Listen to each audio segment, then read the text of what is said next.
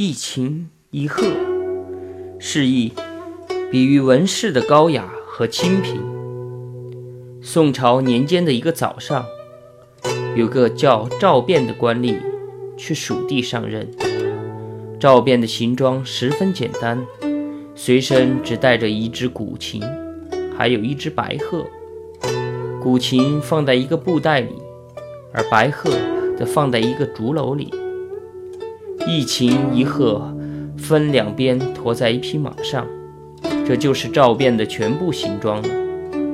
琴和鹤都是古代文人学士高雅不俗的象征。